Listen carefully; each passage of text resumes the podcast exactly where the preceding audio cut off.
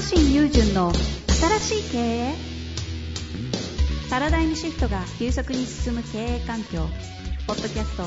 新しい経営は連続起業家投資家プロデューサーでもある慶應義塾大学特任准教授の若新雄純が独自の視点から混沌の時代を楽しんで生き抜くための経営の考え方についてゆるくお伝えします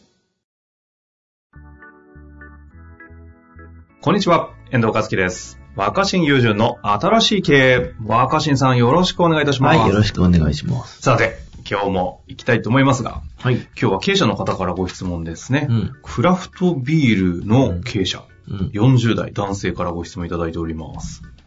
クラフトビール？うんいきます。弊社は、地方の中小企業ですが、1年ほど前からう、ん Slack や Chatwork、Zoom といったツールを導入しました。うん。確かに便利なのですが、チャットがメインのコミュニケーションツールとなると、ハイコンテクストコミュニケーションから、ローコンテクストコミュニケーションが主体になると思います。その前提で、うん。経営者としてどういったコミュニケーション設計施策を打てばいいのか悩んでいます。うん。若新さんであれば、どのようなはい施策を打ちますでしょうか、はちょっとあの、ハイコンテクストコミュニケーションとローコンテクスト、ざっくりちょっと、あの、説明いくと、はい。どんな感じですか？僕もでもそんな、は、初めて聞いたかな。え、よくなんか日本、遠藤君。日本語はハイコンテクストで、うん。なんですか、ローコンテクストは英語とか言ったりしますけど、まあ、要はあれですよね。あの、空気読読んで前提共有してるみたいなのがハンハイコンテクスト。だ忖度するしないみたいな。ああ、言わなくても分かってくれるいよねとやですねか。。日本的ってやつじゃないですか。まあ、あとだからその、すべてを、うんきっちり数値化したり、明文化してるわけじゃないけどまあまあ、上司がああ言ってたんだからこうでしょうみたいなのがハイコンテクスト。ですね。うん。顔色伺えたり。うん、なるほどね。ローコンテクストはもうまさにおっしゃってくださったように明文化してたり、役割明確にして。うん誰々が何日まで、何時までこうしてくださいっていうふうに、まあ 5W1H みたいなものは、そうですね。ローコンテクストってはい。はいはい。的な。うーん。まあそれが Slack とか Chatwork、Zoom といったコうんミュニケーションになると、うん。ローコンテクストうんのその明文化とかしていかなきゃいけないようになっちゃうんだが、うん。まあなかなかうまくいかないよねってことですね。うん。なるほどね。中小特にそうですよね。そうですね。これ、まあ珍しく、結論からうん言うと、もうコンサルっぽいですね。うん、なんか珍しく言うと、僕の場合は、どうしてるかっていうと、ほう。いいとこ取りでハイブリッドです。ちょっと待って、待って、待って、どういうことですか？いいとこ取りでハイブリッド？うん、だから、その、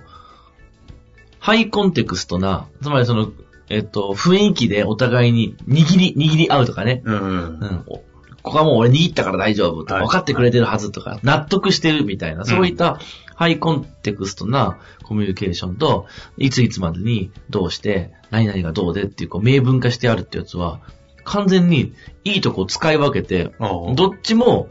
あの、場面に合わせてますよ。で、きっと、なんか、僕こういうふうになんか社会のやり方が変わるときって、よくみんな陥ってるのは、うんうんどっちかにしなきゃっていうか、はいはいはい。どっちがいいのかなみたいな。で何でもかんでも全部チャットでやるとか、チャットでこう、メールで記録してやりましょうとかっていうのを僕は逆にやりづらいと思ってて。えで、一方で何でもかんでもあって、そういうなんかこう、気持ちを高めながらやるっていうのも限界があると思うんですよ。うんうんだからいいとこ、それぞれ、あの、使えばいいじゃないですか。ほうほう。で、あの、僕も、それは、その、もうそれこそ LINE だって、なんだってメッセンジャーだってすごい使って、まあ、若新さん自身がね、これまでずっと独立してやってきてるから、もうまさまあにローコンテクストおじさんですもんね。うーん、と思いきや、僕結構、あの、ミーティングは会ってやるし、そうね。うん、電話もすぐ電話するんですよ。めっちゃ電話するわ。なんで、僕ね、IT 業界から、あうーん、あの、独立した人と一緒に仕事をした時にすごく思ったのは、あはい。何でも、そのメールと、なんかメッセンジャーで、チャットでやろうとするんですよ。前の会社がそうだったらしいんですよ。はいまさにローコンテクストなやり方だったらしいんですね。すべて。うんではこういう風にしていただけますでしょうかとかって。あとなんかなんかそれで相談されて、いや、最後のちょっと金額交渉がうまくいってなくて、メールでこう送ったんですけど、いや、なんか、うん、こう、なんか、言いたいことが伝わってなくて、みたいな。うん。それは、ローコンテクストには、やり、決めれない部分だからと思うんですよ。はいお互いが納得いく金額っていうのは、その、5W1H で書けば、そうか、納得できるかっていうと、気持ちのすれ違いがあると、ローコンテクストなコミュニケーションって成立しないと思うんですね。そうねだって、そもそも求めてるものとか前提が違うわけだから。5W11 に感情ないですからね。そう。ローコンテクストがうまくいくっていうのは、お互いに向かってる方向が一致していて、前提が揃っているときに、じゃあ、えーどうしましょうっていうふうな、うん具体的にこう、詰めて、こう、うん、噛み砕いて進めていくときには、すごくいい方法だと思うんだけど、前提がずれてたら意味ないと思うんですよ。で、その前提がずれないように、お互いの顔色を見て、この仕事やりたいと思ってくれてんのかなとかこの、この感じで一緒にやっていけるか雰囲気なのかなとか、あの、僕からお願いして、喜んでくれてんのかなみたいなことを、お互いに確かめ合ったりとか、握ったりとか、納得感を深めるっていう作業が必要だと思うんですよ。これが、ハイコンテクストな部分で、僕がこう、メッセンジャーとかメールでやり取りしてて、あ、もしかしたら前提ずれてるかもとか、気持ちがちょっと今、あの、気持ちの波長が合ってないと思ったら、すぐ電話するんですよ。まず。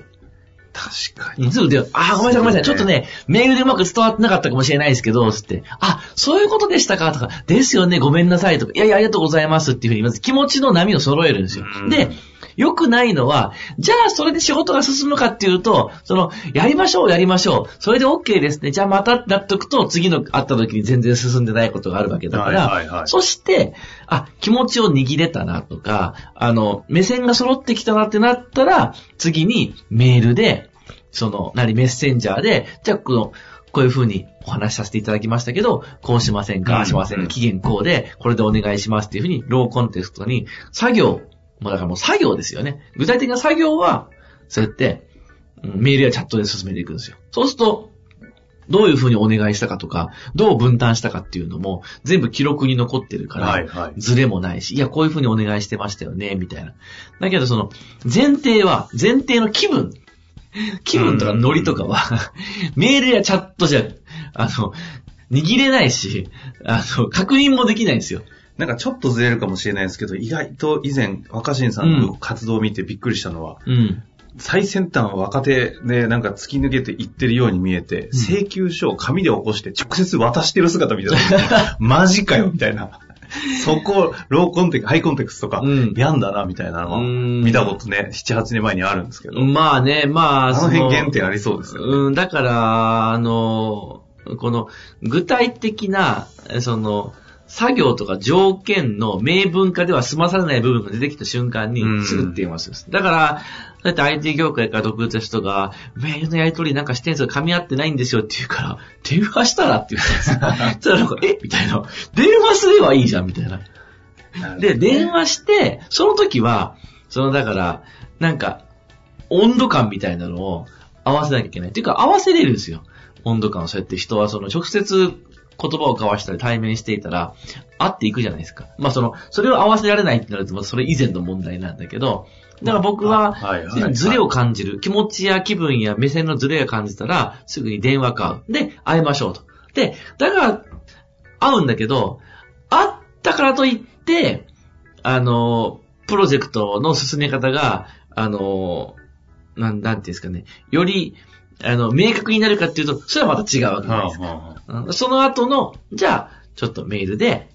うん。詳しくはメールで送っておきますってのがいいですよね。で、スケジュールだなんだとか。うん、だって、会って気分がよく、いやーそうそうそう、ごめんごめん、若新さんうまく伝わってなかったけど、そういうことなんだよ。お、バッチリだね、じゃあやりましょう、ウェイっつって、じゃあいついつまでにこうしてこうしようかって、その時に言葉で言ってても、それはお互いにあんま細かく覚えてなかったりとか、ああれやるって言ってたけど、どっちがやるって言ってましたっけとか、なっちゃうから、いや、まあまあまあ、二人ともやろうってことは変わりないわけだからいいじゃんってなっても、作業は進まないと。その進める部分に関しては、ローコンテクストに、バッてやる。これ、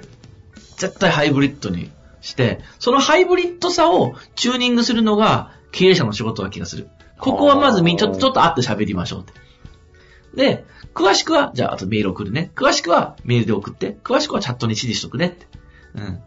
で、なんで、なんでかっていうとね、ずっとその、オンラインだけでやるプロジェクトみたいなのもあったんですよ。うんうん。そうすると、そのいくら、いや、具体的に言ってますよねとか、明文化しましたよってなっても、もう気分ずれてるから、その、そもそも具体的に指示していようが、それが届いてないって意味ないんですよね。どんどんギスギスしてくるんですよ。で、こと裏を返すと、ギスギスしてきて相手に対する信頼とか安心がなくなってくるから、そのローコンテクストであるからこそ、具体的に文章で残ってから、いや、あなたのこの書き方、こうこうこうこう、ちょっとおかしくありませんかとか こういう風に言ってましたけど、はいはいこれどういう意味ですかとか、これって表現おかしくありませんかみたいな、こう、荒探しみたいになって、相手が残した記録についての不備を指摘し合ったりもするんですよ。そのためにメールやチャットを使い出すと、すごい地獄。そうね、うん確かに別れる前のカップルの LINE みたいなもんですね。そうです。具体的に言ってるけど噛み合ってない。だから、納得してる上で、ローコンテクストな明文化された記録が残る、あの、ツールでサクサク進めていく。気持ちや目線がずれてきたら、会うなり電話するなりご飯食うなりして調整する。また、そのツールを使って具体的に進めるって。これをずっと繰り返してバランスよく混ぜこぜにしていくのがいいと思いますよ。あの、あえてなんですけど、うん。まあ、今回この、ちょっとこう、配信のタイミングがどうかわかりませんけど、まあ、うん。コロナで極端にリモートに触れてて、うん。直接会うのはもう結構リアルに無理かな、うん。みたいな状態にちょっと触れてるじゃないですか。うん。なので、まあ、そういう意味で言うと、リモート限界、まあ、電話がギリギリみたいな、っうん。ていう中においての、この環境下だと、ど、どうなんですか？えーでも、電話でも、これ書いてある Zoom でもうん、別に、そのまあ、リアルに会ってなくても、画面越しに喋ったりとか、表情を見てってのはできるじゃないでか。ですきるね。あれは別にツール使ってても、ハイコンテクストなものだと思うんですよ。はいはいはい。うんただなんか、チャット立ち上げて、なんかお互いスタンバイすると、なんかそのグダグダできる時間短くなりません？なるなるなる。うん、なんか、えじゃあその今日議題なんですか？みたいになりません、はいはいはいでそうじゃなくて、それはやっぱりまずどう？とか、なんか、そういう、どう思ってるとか、どんな風な気分でいるのかとか、いうのをすり合わせる時間は決して無駄ではなくて、そして、ああ、じゃあみんな目線揃ったなってなったら、そこからそのまま付属してるチャットとかを開いて、ガンガン資料を送るなり、記録するなりってしていけばいいと思うんで、別にその Zoom みたいなビデオツールとか、電話とかでも、十分に、あの、気持ちを握り合うみたいなハイコンテクストなやりとりはできると思うから、うんそのいきなりだから、その、い議題に入ってから方がいいですよね。いきなり議題に入る、なんか感じは僕はあんま好きじゃない。まあ、それはなんかあれですよね。あの、下手な会議みたいなもんで、ハイコンテクストだろうが、ローコンテクストだろうが、いきなり入る会議の、なんかこう、失敗例は、あるでしょ？あまり関係なくありますよね、うんでそれはリアルな会議室に集まってても逆のことが言えると思ってて、リアルな場に集まってたって、紙とか黒板とかホワイトボードに具体的に書いて落とし込んでいけば、ローコンテクストに決め込んでいき、確かに。決めて、なんていうんですかね、明文化できるじゃないですか。だからあれもハイブリッドにできると思うんですよ。僕なが、僕が高校生とかと一緒にやってた、あの、JK か。うん、活動の中では、それ取材してもらった時に、最後取材でものすごい面白いまとめがされてて、ほうほうほうなんか、女子高生たちがずっと、まあ、2時間ぐらい枠取ってやったんですけど、なんか1時間半ぐらいは、どう、どうでもいいおしゃべりをするんですよ。わーわーわーわーって、誰々の彼氏がどうとか、私の好きな男がどうとかって喋りしてて、で、最後の30分で急になんか、黒板出してきてみんなガーって書き始めて、じゃあこれでって、で、それを、あの、テレビのナレーションで、なんか、90分の雑談と30分の会議とかつって、でも僕はそれいいパッケージだと思うんです。うん。でこの90分の雑談で一緒にやっていこうねっていう気持ちになって、でその後、じゃあ30分で、何々ちゃんこれね、何々ちゃんそれね、でこうしようね、いつまでね、これやんなきゃいけないダメだよ、やろうね、みたいにして、あの、具体的な役割分担とかスケジュール確認するっていうのは、彼女たちにとっては、その、うーん、時間比率で言うと、3対1っていうのがちょうどよかったんじゃないですか？うん、ハイコンテクストなのに、もうな7割ぐらいの時間を割いて、残りの3割でローコンテクストに決めるっていうのが一番スッキリ仕事ができる形。うんうんうんあれも一つのハイブリッドのあり方っていうか、なるほどね。逆に先ほど面白かったですけど、そこをちゃんと調整するのが経営者の仕事って言ってくれたのもしっくりきます、じゃあ今2時間しかないから、そろそろみんなもうね、1時間半十分喋ったし、気分も上がったからあと30分だし、残りの30分だけ集中して決めようかってして決まればいいわけじゃないですか。確かによく考えると、この新しい経営ってタイトルもさ、うん。確か、なんか90分くらいでべってて、で、どうすんだっけって言ったら瞬間で決まったね。いやいや、でもね、そこまでね、やっぱり、まずどんなものを作りたいかっていう、そういったところのすり合わせとか、お互いに目線を合わせるっていう、ハイコンテクストのやりとりがあったからこそ、うん、最後、その、うんなんていうんですか、レジュメに合わせて、その、決定していくこともできると思うので、まあ、このあたりは、まあ、コミュニケーション論のね、まあ、プロとして、まあ、ど真ん中のところですかね。ハイブリッドでいくと。うん。どっちかだけで完成するもんじゃないと思いました。ツールヌでもないわけですね、うん人のコミュニケーションってどういうものという話にも聞こえましたが。そう思います。まあその時代に合わせてうまくはいそこの調整をするのが経営者の仕事ということうんをちょっと心に銘じていただいて、はい。頑張っていただきたいなと思います。はいというわけで若新さん、ありがとうございました。ありがとうございました。本日の番組はいかがでしたか？番組では若新雄純への質問を受け付けております。ウェブ検索で「若新雄純」と入力し検索結果に出てくるオフィシャルサイト「若新ワールド」にアクセス。その中のポッドキャストのバナーから質問ホームにご入力ください。